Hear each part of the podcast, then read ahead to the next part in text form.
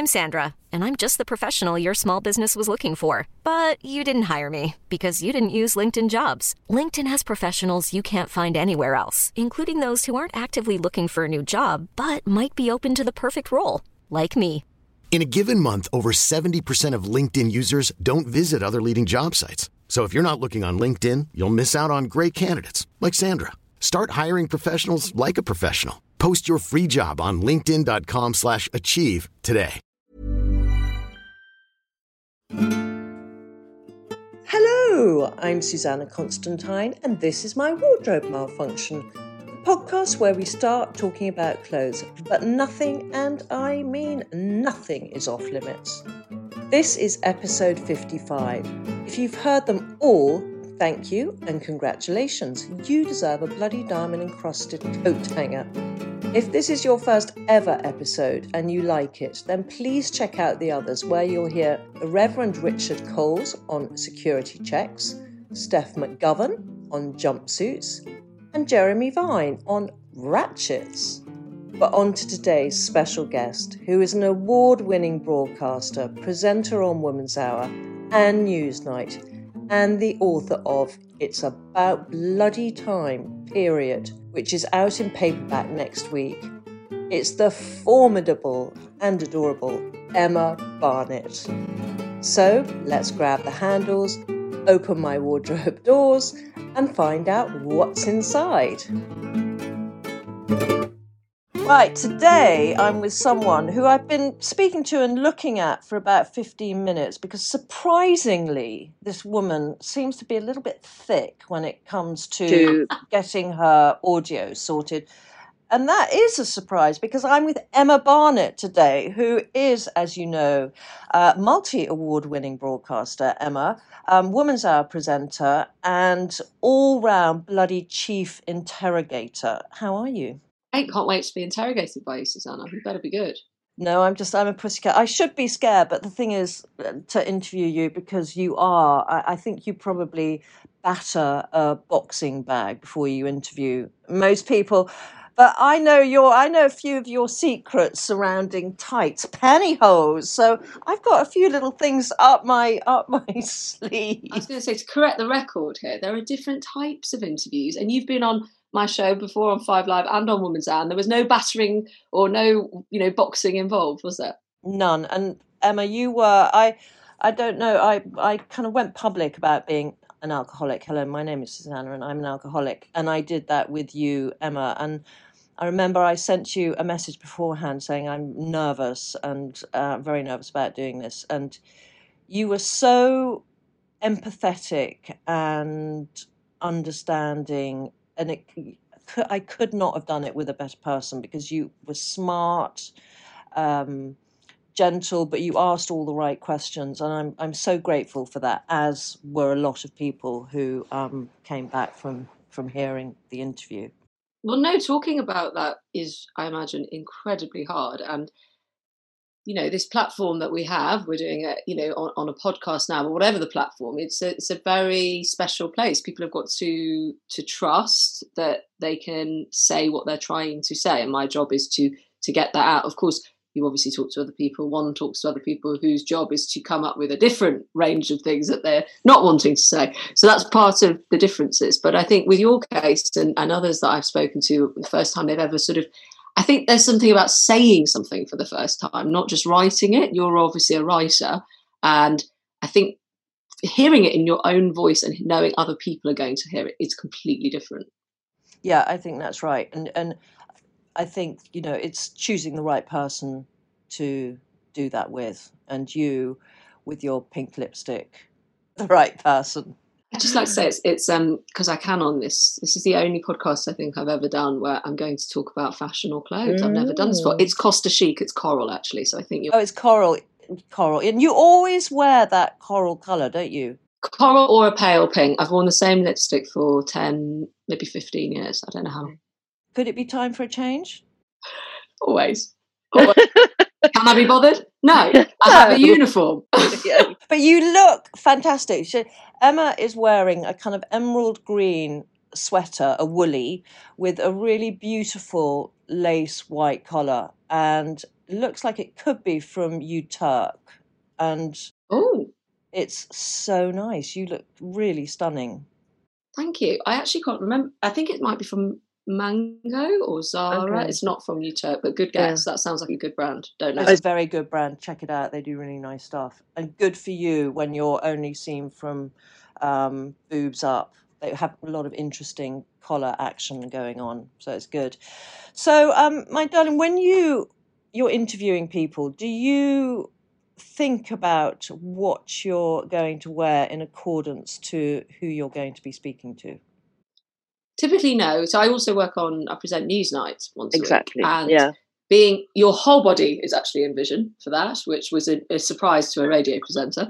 Uh, because obviously on the radio now, as you will have experienced with me, uh, we're all on webcams like we are now. So nothing is without vision, unless obviously people request or they have to remain anonymous. So um, I don't think I do necessarily for the interviewee are, except there have been other there have been particular occasions where you would think about it for instance when i first interviewed the prime minister when it was theresa may i should add mm. i have yet to interview boris johnson and i went to downing street and i thought i don't want to detract in any way and i do like bold colors and and all that sort of stuff but i don't want to not you know looked like me and the reason i remember even this apart from the fact that i you know been planning i think i had three interviews planned depending on the types of answers she gave you know you sort of plot it like a map um, the reason I remember this is because a, a, younger woman came up to me afterwards in the toilet, where all good conversations happen, and said, "I can't believe you interviewed the prime minister in a leather jacket. It was so cool." And I was like, "I, I did not interview the prime minister in a leather jacket. What are you talking about?" And then I realised exactly to your point. Only this bit of me could be seen. I wore a black dress with a very cool bottom that no one ever saw, but I wore a black blazer over it with pleather sleeves. And it was my nod to not being too formal. I'm not a correspondent, etc. And I did wear a bit of a ruff necklace thing, a little like Elizabethan style ruff, like a modern take on it. And I just thought, oh, that's all she could see. So it does look like I've been super casual and trotted off to Downing Street in a leather jacket, which was not the case. Interestingly, though, it, I think it made her watch it, which is the power of visuals. Power of visuals, and it's yeah, it's so. Um, I hadn't actually that hadn't really resonated before. The fact that you know radio is now visual, and I wonder if that's you know since lockdown, and I wonder if that's going to stay the same, if that will continue. Well, we we I think when people were doing it before, um, and but it's so much more now because you're in your home, and so everybody can see everything from the mm. guest's point of view. I mean, I really hope we get back to being in person. Just it's so much better to see somebody, especially again with your example. I would have loved it if we'd actually been together, and I could have. There are things that you do to help when somebody's talking and they're finding it difficult. Um, and so I think the the visual element is very upsetting to some people. You know, they want it pure; they don't want yeah. to see. And I, I have learned also that my expressions, because I've always been on radio, are in vision. And there have been many moments where that has been, you know, when someone's talking, and let's say it's a politician or someone who I'm holding to account, I'll be going, because I, I just don't understand what they're saying. Sorry, I should describe that. I am frowning and gesticulating if you can't see me, if this isn't the clip that you choose. So uh, I've learned that the hard way. Okay, and going back to Boris Johnson, who you've yet to interview, do you think he appreciates? I think this is the case that the the, the perception that the female interviewee interviewers are tougher than men. Do you think that's the case? That generally, I th- is that. I, do you think that is the perception? Well, yeah, I think women have more balls. because I think because the, the sort of testosterone doesn't get in the way, so there's a there's a clarity and a truth which is more forceful than when a man speaks to another man. Very interesting. I mean, I think I think there's some pretty tough there's pretty tough interviews across interviewers across the board. But I, I think the, the, idea that you are masculine if you do that is very frustrating. So yeah. the idea that you are a certain you should be a the thing that gets me most frustrated is when we put women in boxes. You know, she's this, she's that. Uh, Emma, you know, is a is a Rottweiler, whatever it is, and then I'll do an interview.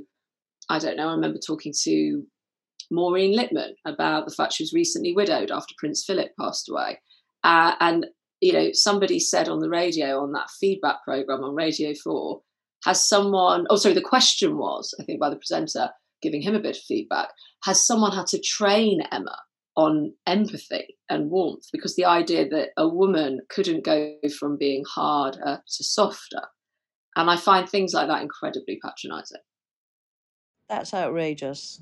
But it's it's all around us. It's still there, isn't it? It's still there and it's something we're all having to not fight, but kind of deal with because. Well, you're, want... you're, you're either a bitch or you're nice. Yeah, exactly. Why can't? Well, it's the same with an alcoholic. You know, you're either one of the boys or you're an easy lay or a bad mother. You know, it's we have all these tags. But um, who has been the most frightening person you've interviewed? Not necessarily. Uh, a media one. It could be a job or something else. What's what's the most frightening interview slash meeting you've ever had? Oh, well, I, I, remember going to interview Yoko Ono for Woman's Hour when I was starting mm. out for Woman's Hour when I was 26 or so, and it was a bit of a test for me.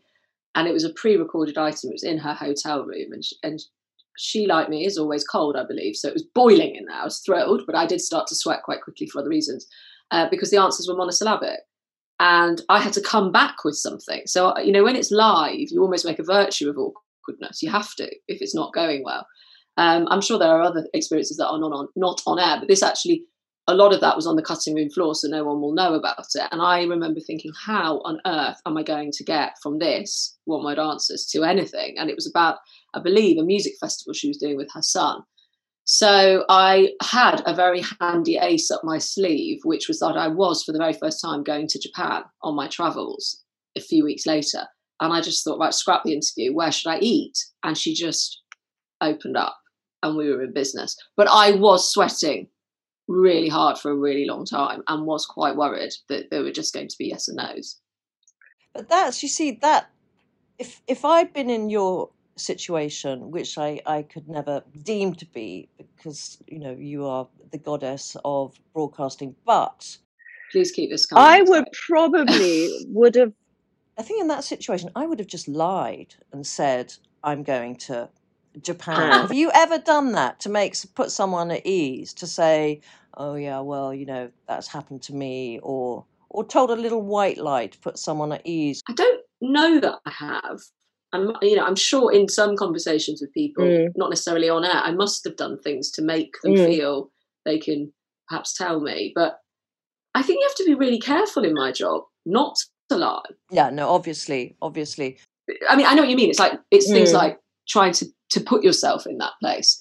Um, but I think because we're so we're so available now for for scrutiny, you know, we've got to sort of be how we are. And I think what what I meant about my expressions on radio or things like that is I am very similar off air as I am on air, and those that's very helpful. There's not an there's not an act, and I think weirdly, you know, I didn't I did study politics at university, but just as just as a thought on that, I think what why I ended up perhaps cutting through with some of my political interviews, really, especially around the height of the Brexit storms and the endless, it seemed, amount of elections we had for three years and, and things changing at the top, was because I was just reacting. I didn't mm. understand, and I think that's actually apparently one of the things my producers, uh, you know, hear me say the most. I'm just trying to understand, and I think if you put yourself in that position, you end up being very real most of the time, maybe too real. I don't know. Have you always been upfront about maybe not having all the answers or all the right questions? Yeah, I think I think if you think you have to know absolutely everything, you're always going to come unstuck. And I think it's really important to get really comfortable with saying when you don't understand things. And I think when I was younger, I would have found that harder in some ways, perhaps, you know, because you want to be on it and you want to know things. Um, also, you are often in my job having conversations, not just with politicians, with I don't know, CEOs of, of organizations or whatever it is, where they are coming with their expertise and our team, whether it's on Women's Hour Newsnight or Five Live, have had to brief me, have had to prep me for things. So you're learning about lots of subjects all the time. And but I think if you retain that, you you are human. You're like the listener, you're like the viewer. So I often have done it. I think where I, I think it, it it's not deliberately designed to drip pe- trip people up, but people are surprised mm. by it. I also think we live in a world with social media where you're not allowed to be wrong ever. You're not allowed to change your view ever. And mm. I think that's really dispiriting and quite worrying to say the least for people coming up through education that you can't get anything wrong and you'll be hauled over hot rocks forever if you make a mistake or if you have a viewpoint that perhaps you then evolve from no it's I, I couldn't agree more. I mean it's it's endemic in every area of society so it's really worrying. But is there is there any time when because you you do come across as being a very strong person are there things that make you feel vulnerable? On air or in life or generally? in, sorry in life generally in life. I mean, what's your what's your weak spot? Where's your Achilles heel that I can prod? Um, well, I mean, anything to do with my husband and my son is obviously mm.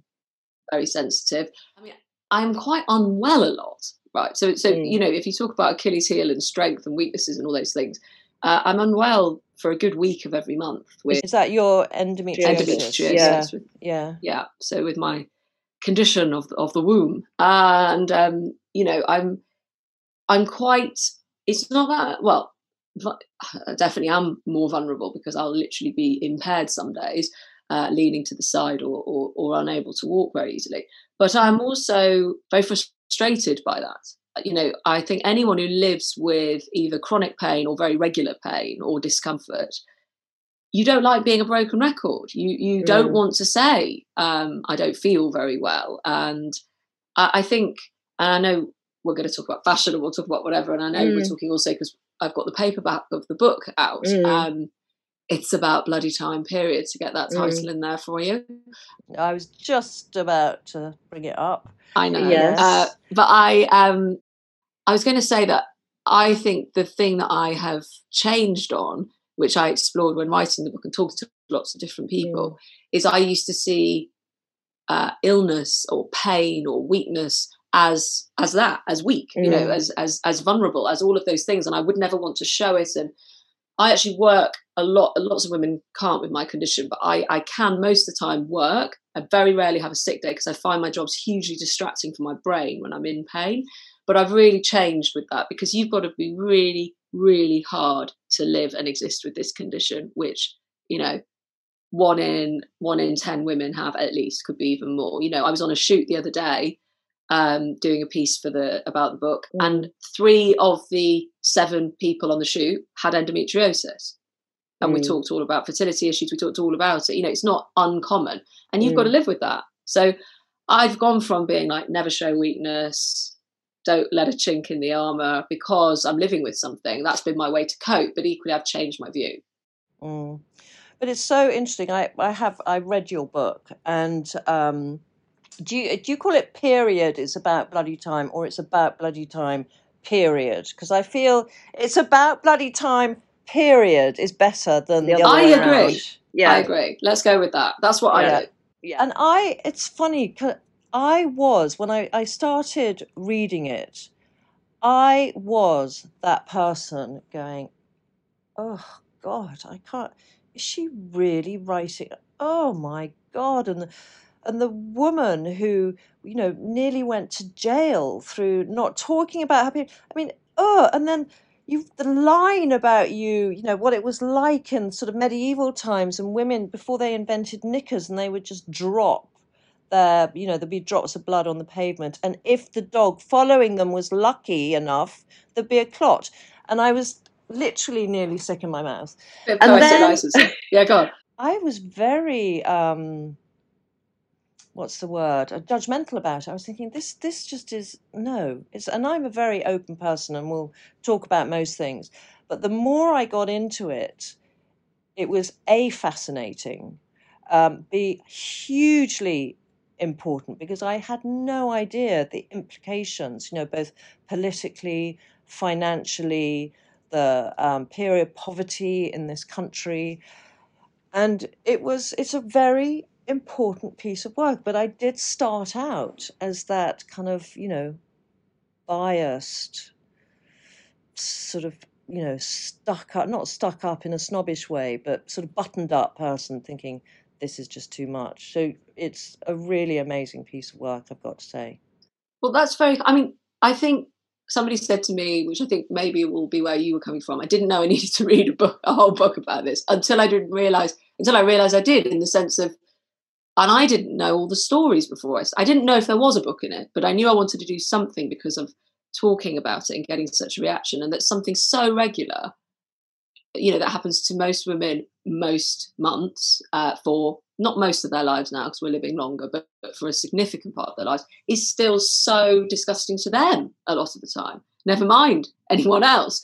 Um, and I think you know mm. there's a, there's a stat in there about a, a, huge number of women. It was a study for NHS England who are living also with discomfort in that area of their body, whether it's to do with bladder, whether it's to do with having sex, whether it's to do with pain, and I myself didn't get diagnosed till I was 31 with, with my condition. And I always had this sinking feeling. I knew when perhaps we would start trying for a child that something wasn't right with me, and I had failed to get answers. So I think there's a whole, and there's lots of funny things as well. Mm. You know, you mentioned the lady who nearly went to jail for her period. I mean, that is one of those stories because she's tragic too. Mm. Yeah, there's a tragedy to it that she would rather like get locked up for stealing a bloodstained mm. set of bed sheets than admit to the copper what she was doing but it, it it has been very shrouded and there is there are lots of people who will say well i don't need to talk about it that's fine but it's reserving the right to do so if you need that's the point and it's also seeking help if you need some help and also just acknowledging this is not what my book does but there's other books like period by Maisie Hill who and others like that that talk about using knowing your cycle a bit better to know when you've got lots of energy and when you've not and mm and trying to work to that. And I think it's really interesting that since I wrote the book, um, football teams, ladies' football teams, are now using their cycles a bit more, knowledge of the cycles to play their their players in a better way, perhaps, rather than what Annabel Croft talks about, which is the periods like mm. the last taboo in tennis, because they were given drugs to suppress their periods for years, which had side effects. You know, the reason mm. there isn't a male pill is because every time they put men into a trial for it, men say, oh, I can't hack that, I feel sick. Well, try taking hormones for most of your life as a woman, and you do it because you don't want a baby. I mean, mm. the irony with me is I couldn't bloody have one naturally, mm. so you know.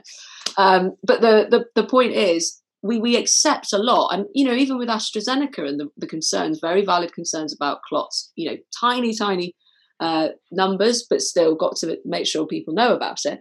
But the risks that women have been accepting with the pill are far yeah. higher for years. And mm. then you mm. get onto HRT, and then you get onto what happens when you have your menopause.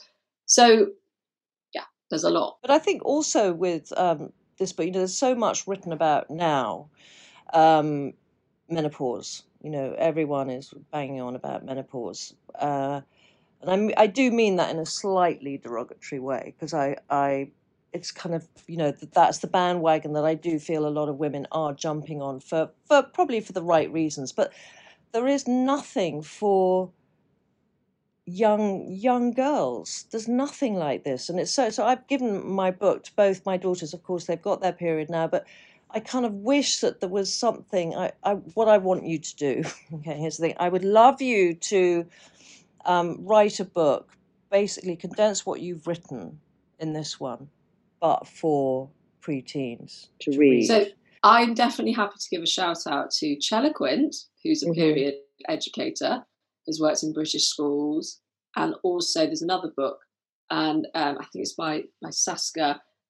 Her surname. That's awful, but they are targeting that age group, and I okay. think more is coming, and I think that's really important.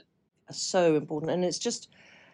I mean, I for one, I I never spoke to my daughters about their period, not because I f- didn't feel I had to or I was embarrassed, but they all talk about it with each other. But then, you know, there are issues. There have been times when things have gone, haven't been quite right, or there have been, you know, long gaps in between. They don't understand why. But, you know, and they're lucky they've got a mother who's open about this, these things. But so many women still find it incredibly difficult to speak about. Yeah. And then I think also, you inherit a lot from from your mum and things might be getting better but i remember meeting someone out when we were doing the, the book tour with the hardback and in brighton i believe it was and she said my mum who was really modern had a great job um, used to tell me to take my waste as she called it you know for you know dirty tampons or whatever used tampons okay, yeah um, from when if I stayed at a friend's house, not to ever put it in the bin because obviously that's a huge thing when you're not in your own home. Where do I Yeah. bloody put this? Literally, um, and and you know she was having to like create this little bag of um, you know her waist and and and like hide it and then take it home with her, and it it did inculcate feelings of huge shame, not least also oh my gosh I've got to hide this while I'm in this person's house. I did exactly the same, not because I was advised to, but I'd go and stay at people's houses and I'd I had my period and I would take a little plastic bag to put my used tampons in. I did exactly the same. Well, I think lots of people will, and there's not necessarily an issue with that. I think it's when I, sp- I suppose the point of the story is she was told by her mum it was so filthy It, the shame you attached. can't yeah. actually leave it. Or like I met another woman who told me that she's working with hotels and the ho- the CEO of a major hotel brand, she wouldn't tell me which one, has refused to put uh, free tampons or sanitary towels into the bathroom, but still insists on a Bible and the comb and the sewing kit because she he thought that the tampons would really put off people. I mean, who needs a? sew- I mean, yes, okay, sewing kits occasionally important, but but that versus a sanitary towel would be quite useful in the toilet. And I do say in the book, but I mean it, you know, genuinely, if men had periods, toilet roll wouldn't be the only thing that was free. It's so true. It's so true. The fact that we've we've got a whole industry shouldn't even exist in in many ways. It's insane, and all the tax that goes with it. And there's something like incredible in what is it in America? There are only only ten states in America where um, sanitary ware isn't taxed. Is that right? Some Yeah, mad statistic like that. slightly up now. They are in campaign mode, and you know there was a, an American senator that I wrote about who put through actually providing sanitary towels for his female guests in his office and female staff. Put it through on the the expenses, just like you would with whatever else Lou Rawlin. Mm. And um, he was told that was not an essential item, and he was not allowed to claim. His office were not allowed to claim for it. And he did, bless him, go on social media and, and say, "How is this not an? You know, even I know this is an essential item. You know, you try telling that to any of the women who had to use any of this stuff in the loo. So, I mean, we're in a very odd space, but sometimes it takes people to come and redesign the world with women involved to actually see the gaps. There's never been a faster or easier way to start your weight loss journey than with PlushCare. PlushCare accepts most insurance plans and gives you online access to board-certified physicians who can prescribe FDA-approved weight loss medications like Wegovy and Zepbound for those who qualify. Take charge of your health and speak with a board-certified physician about a weight loss plan that's right for you. Get started today at plushcare.com slash weight loss. That's plushcare.com slash weight loss. plushcare.com slash weight loss. I'm Sandra, and I'm just the professional your small business was looking for. But you didn't hire me because you didn't use LinkedIn jobs. LinkedIn has professionals you can't find anywhere else, including those who aren't actively looking for a new job but might be open to the perfect role, like me. In a given month, over 70% of LinkedIn users don't visit other leading job sites. So if you're not looking on LinkedIn, you'll miss out on great candidates like Sandra. Start hiring professionals like a professional. Post your free job on linkedin.com/achieve slash achieve today. I had a very interesting time. I had a boyfriend um, who was um, Pakistani, and he. I asked him. I had my had my period, and I asked him to go and buy me some tampons, which he was absolutely so happy to do. Didn't mind at all. I then, a few days later, asked him if he would go and buy me some ties, and that was an absolute no-no. Right. What's, What's that about? Did that, I was thinking, Okay, don't maybe- maybe perhaps to say, are you worried that they're going to think you're cross-dressing? You know, what is it? But it was he was so happy to go and buy tampons. Well, I'm happy to hear that. Is, is this your amazing segue into me and my art?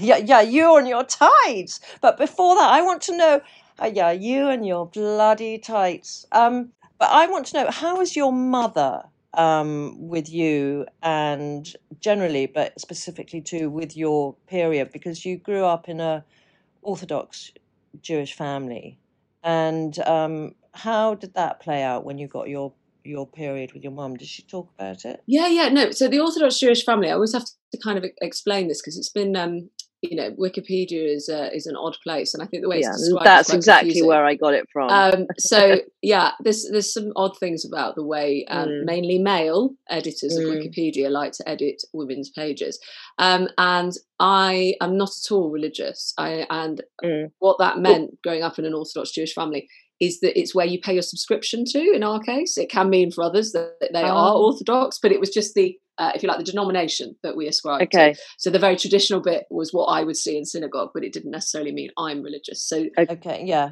But was your mother religious? No, she- no, no. She was actually a reform, she's actually a, what's known as a reform Jew, and the, the Yeah. ones you know letting women be bat mitzvahed and all that before anyone else was. So uh, not at all. And that we had a very open relationship about this, which and she was lovely when I got my period, really lovely, very happy for me, celebrated it, all of that. But then did say with this kind of ominous warning, I really hope you're not like me. And I said, Well, what do you mean? And she said, Well, I am so ill every month. And, you know, I'm sorry if that's your lot, but that's been my lot. And I thought, Oh gosh. And the first one was fine. And then the second one, like my per- period career has never recovered.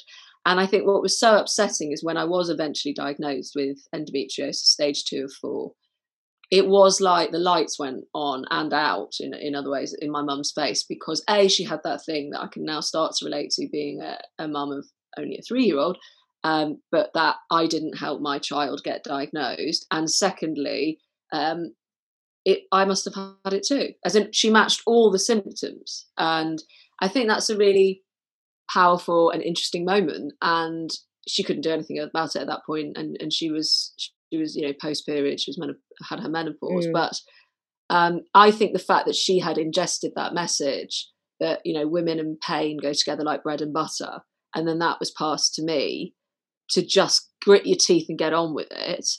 Uh, you, I mean, there's no choice either. Obviously, once you get the diagnosis, there's no cure, I should say, and they're looking into what even causes it. Uh, but it is genetic; it doesn't always pass down. And I have to say, when I had a boy, when I found out I had a little boy, there was part of me, only part of me, that was relieved because I thought, Yeah. well, he will not have this. You know, I Mm. cannot pass this to him. So it, it, it is a bit of a curse for me, and has been for her. Yeah, I, I have a friend who um, who has it, and she has suffered so much with it, and then went through, did IVF and and had a child, you know, which was for her such a miracle. Um, but it's Same okay, okay, you did IVF, yeah. And would you would you go through that again, or is that it? Do you want to have more children? Well, I, when people ask me that, I'm very, I find it a very interesting question because I can't naturally have more children. So Yeah. you're right to say, would I go through IVF again? And the answer is, I don't know because I always say our, our luck finally came in when we had IVF because it worked first time. Mm, But I think there's a large thing to be done and hasn't been done. By, I mean, some people have talked about it, but even bigger thing to be done about what it's like to work on IVF and what it's like to live. And you go on such a roller coaster. You know, you're doing all these needles.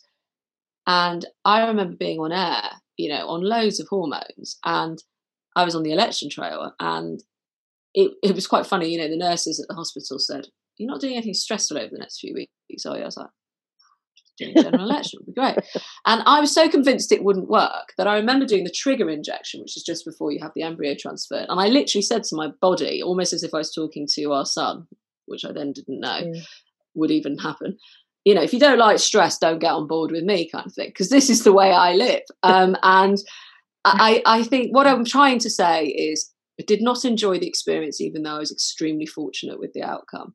And do Mm. I want to go through that again? And the other thing is, I hated Susannah. I hated trying for a baby. Nobody mm, likes it, but I actually didn't like the person of me. I didn't Mm. like looking around, and I feel I have won the jackpot, and Mm. I have had a child I didn't know I could have. mm, So I don't know, and I'm very, I'm very, ang- I'm very anxious is the wrong word, apprehensive about ever going down that road again. And he's only three, so I'm sort of yeah, not necessarily. but I I guess- guess you don't need. It's something that it's you know. I, I we tried to have a baby for Joe, and um, literally we tried for a month, and I was I wasn't pregnant. So I thought, sod this, and I went to the London Gynecological and Fertility Clinic to go and ch- get checked out, and I lied, and I said I've been trying for three years, um, and sure enough, I had a problem. I wasn't ovulating Oh, properly. And so thank God I went. uh, I went and I went on. Is it called colostrum? No, what's it called? There's there's some drug that you take, which I think is used for IVF as well. And I took that, and so, you know, there's so uh, my message to my daughters or to people who are younger and thinking about getting pregnant is just go and get yourself checked out, whether you know you're ready to have a baby or not. But I wrote about this in the book about technology companies because I was fascinated that when Apple, for instance, launched its whole suite of health apps, the one you know they, they- didn't have anything about periods. didn't have a tracker for your period, Mm. and I think data we now have, all the information we now have about ourselves in this modern world, the fact women go through their life not knowing if they have any fertility issues or even just gynecological issues, because we don't have gynecologists per se in this country. Um, In France, they they do. Um, it's like a vital bit of data and information about yourself that you leave to chance. You basically leave it until you've met someone that maybe might want to have a baby with you. And then you're like, Mm. oh, maybe I'll try. And then you try. I mean, one month's quite funny, but well done you on being Mm. right. Um, but you know, I, I I think I think it's fascinating that we don't equip ourselves with that information on Mm. any level. Mm. And for men too. You know, it fertility affects men obviously just as much as as women, so it's a big deal. But anyway, we That's a far easier thing to check. You know, yeah, of course, yeah. figure that out a bit Yeah. quicker in some ways. Not always, but Not always because they don't know how fast or potent those little creatures are. You know, that that's something that needs to be worked out. But um, anyway, we are digressing. So going back to clothes, um, how when did you sort of first become interested in fashion? Have you ever been interested in clothing and how you? Yes. Oh, yes. I, I would say that I have always been interested to try and push it with colour and patterns. And I remember when there was a huge phase of everyone just wearing black, you know, in, in my teen years. And I thought, I don't want to do that. Um, I want to try here. I mean, obviously, I went through some terrible phases, you know, and growing up in Manchester, you know, I'd go to places quite places like Affleck's Palace and wear awful things like South Park tops. No offense, I love South Park still, but you know, all those big parachute. I went through the All Saints thing of the big parachute trousers, the big combats with the tight, you know, terrible things, terrible things. Um, I think as I got a bit older and learned what suited me or what I thought suited me, then that became more interesting in a way because it was the development of what made me feel good rather than what I thought looked good. So I I've definitely always been interested in it and I've Mm. always tried to you know to dress to what I like rather than what I think I should wear. So do you dress on your emotions? So if you're feeling, for example, if you wake up and you're feeling a little bit insecure or vulnerable, will you dress based on your emotions to make you feel better? So in the week, I lay out the clothes the night before because I can't, I have to creep out of the house and I leave allegedly while everyone's asleep. That's not always the case. Um, and I don't want to wake the three year old as I leave the house at 6, 6.15. Um, so the night before, I might think I really want to look, you know, I don't know, more smart, smarter or this or that. So but it's often done in a bit of a blurry mess. And I would say that's the thing since having a child that I miss. I miss the languid pace that one can get dressed at when not having to do it in two seconds to get to the park or get out, you know, just get out because they have to get out, you know.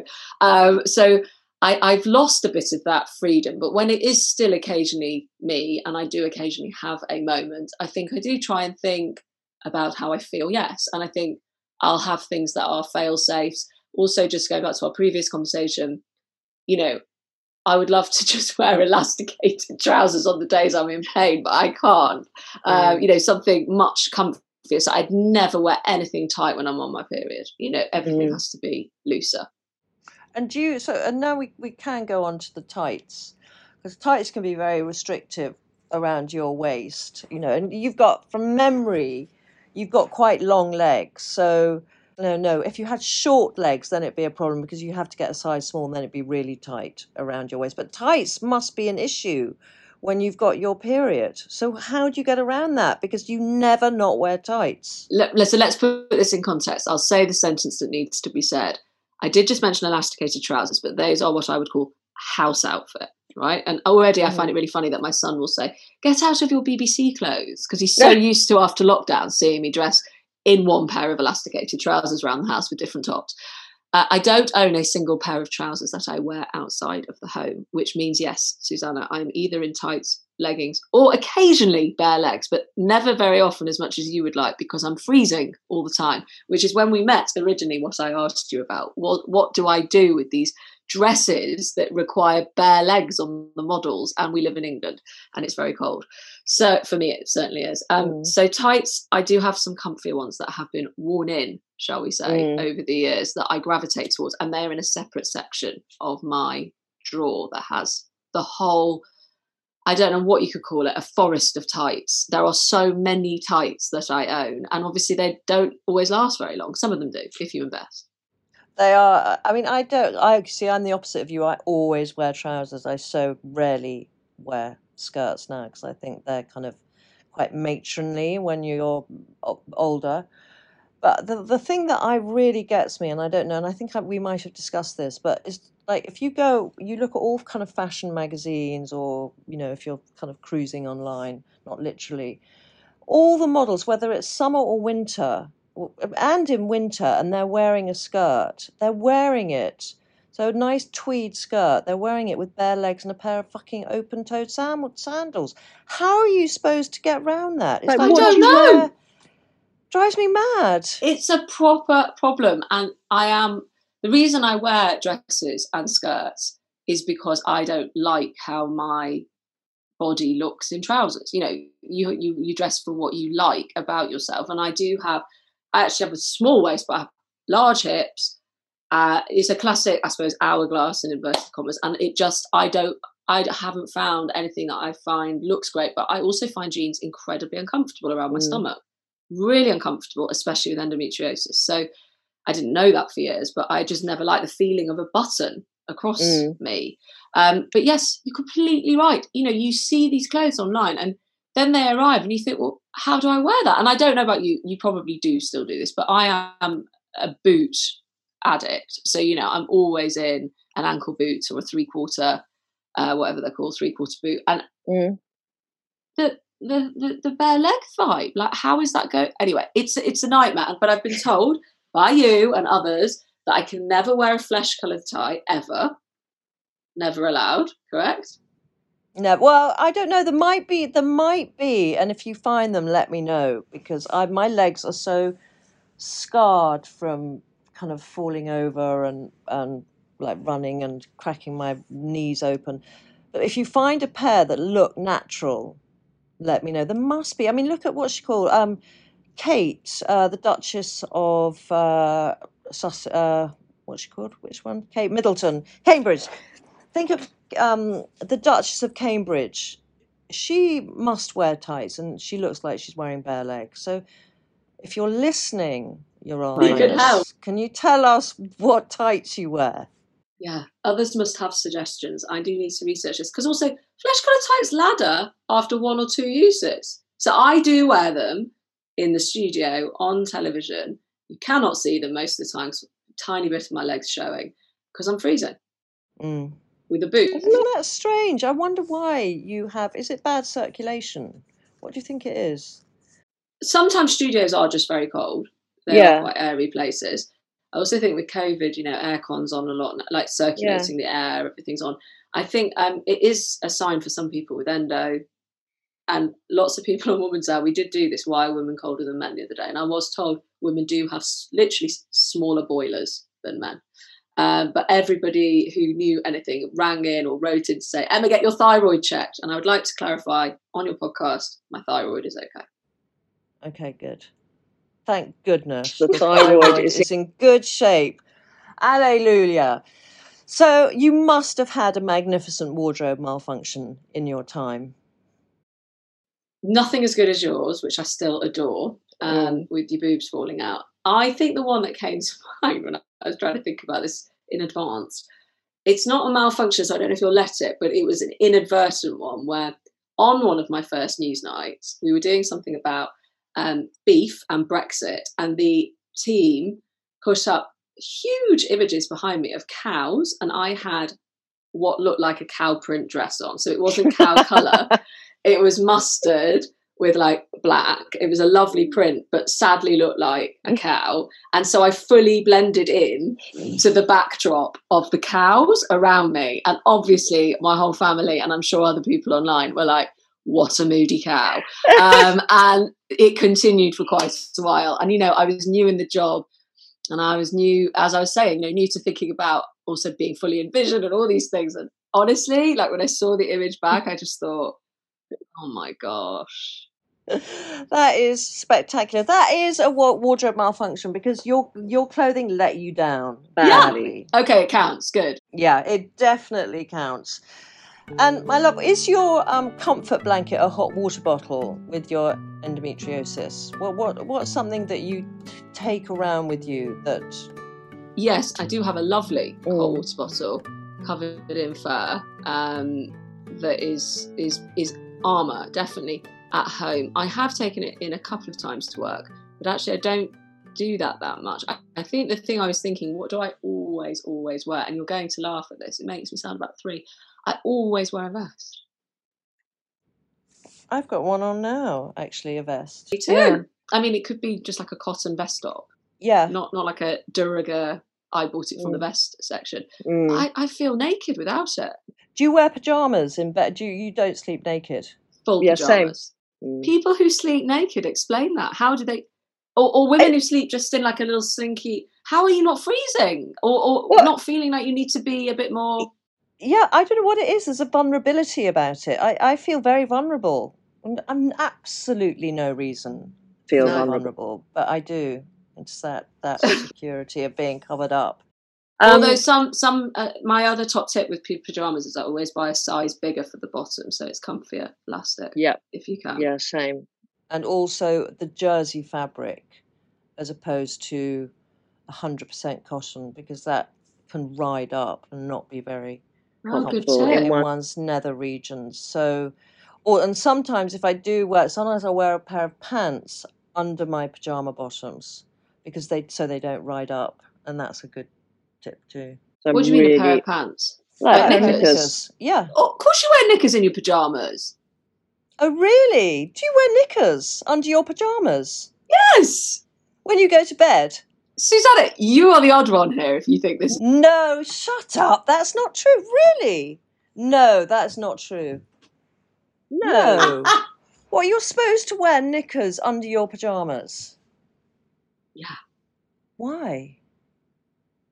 Because you're just wearing knickers, you always need a gusset. Is that really no? That is, I tell you, I've, Okay. taught, I've taught Susannah something. really.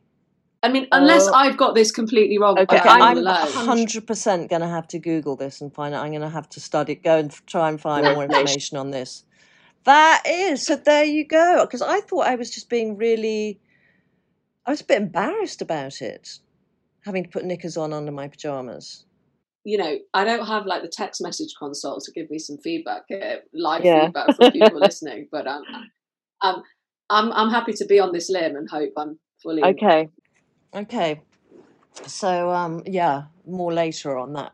Um so Emma, Emma Barnett, with actually one of the best Barnetts in broadcasting. You do have amazing hair. Are you a natural blonde or is it dyed within an inch of its life? It's dyed. I was blonde till I was 13, and then it just went off. So it's it was quite hard during lockdown, but luckily because I've still got a bit of dirty blonde underneath, the roots were not as terrible. But Mm. I didn't blow dry for you today. I'm sorry. It's natural and all fluffy. No, it looks great. Mine's you know, who cares?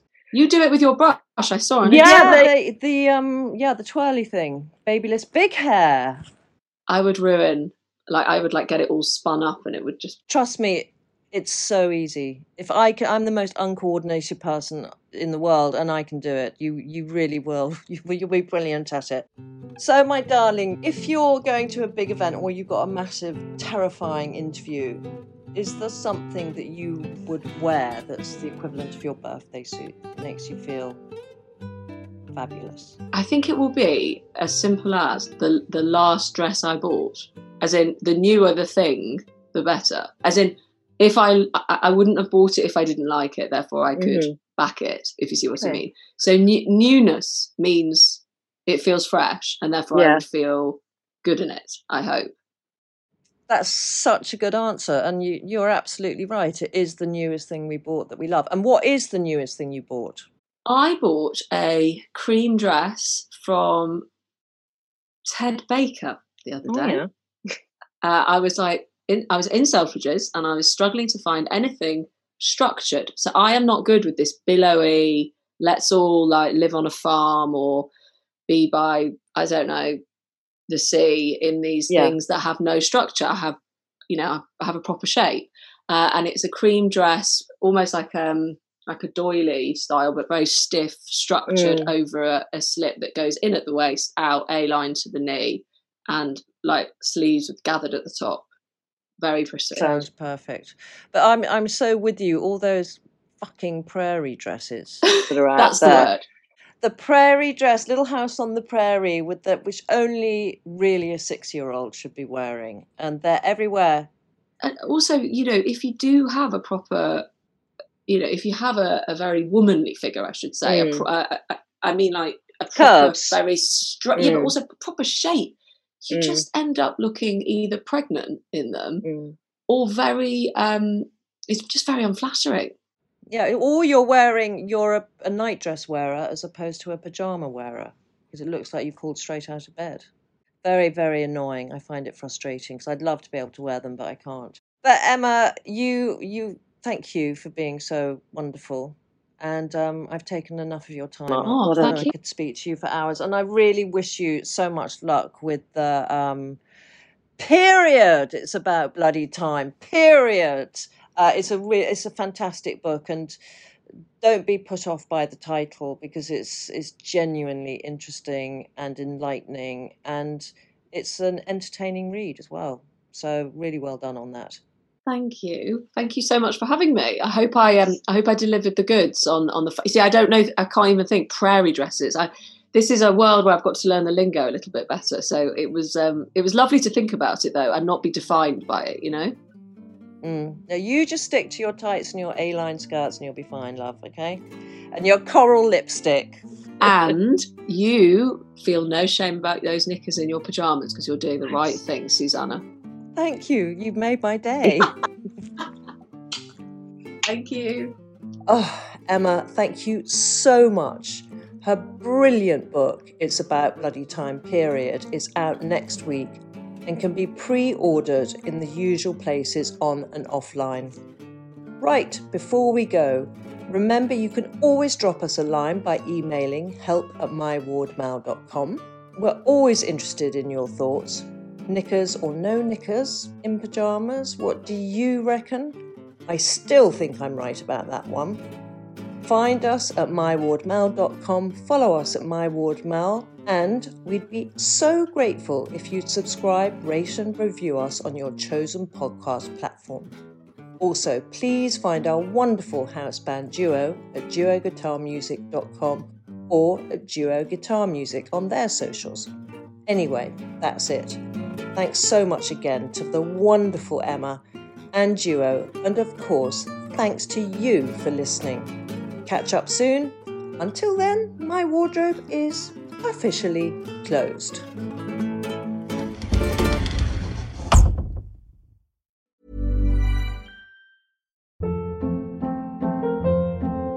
Hold up. What was that? Boring. No flavor. That was as bad as those leftovers you ate all week. Keke Palmer here, and it's time to say hello to something fresh and guilt-free. Hello Fresh. Jazz up dinner with pecan-crusted chicken or garlic butter shrimp scampi. Now that's music to my mouth. Hello Fresh. Let's get this dinner party started. Discover all the delicious possibilities at hellofresh.com.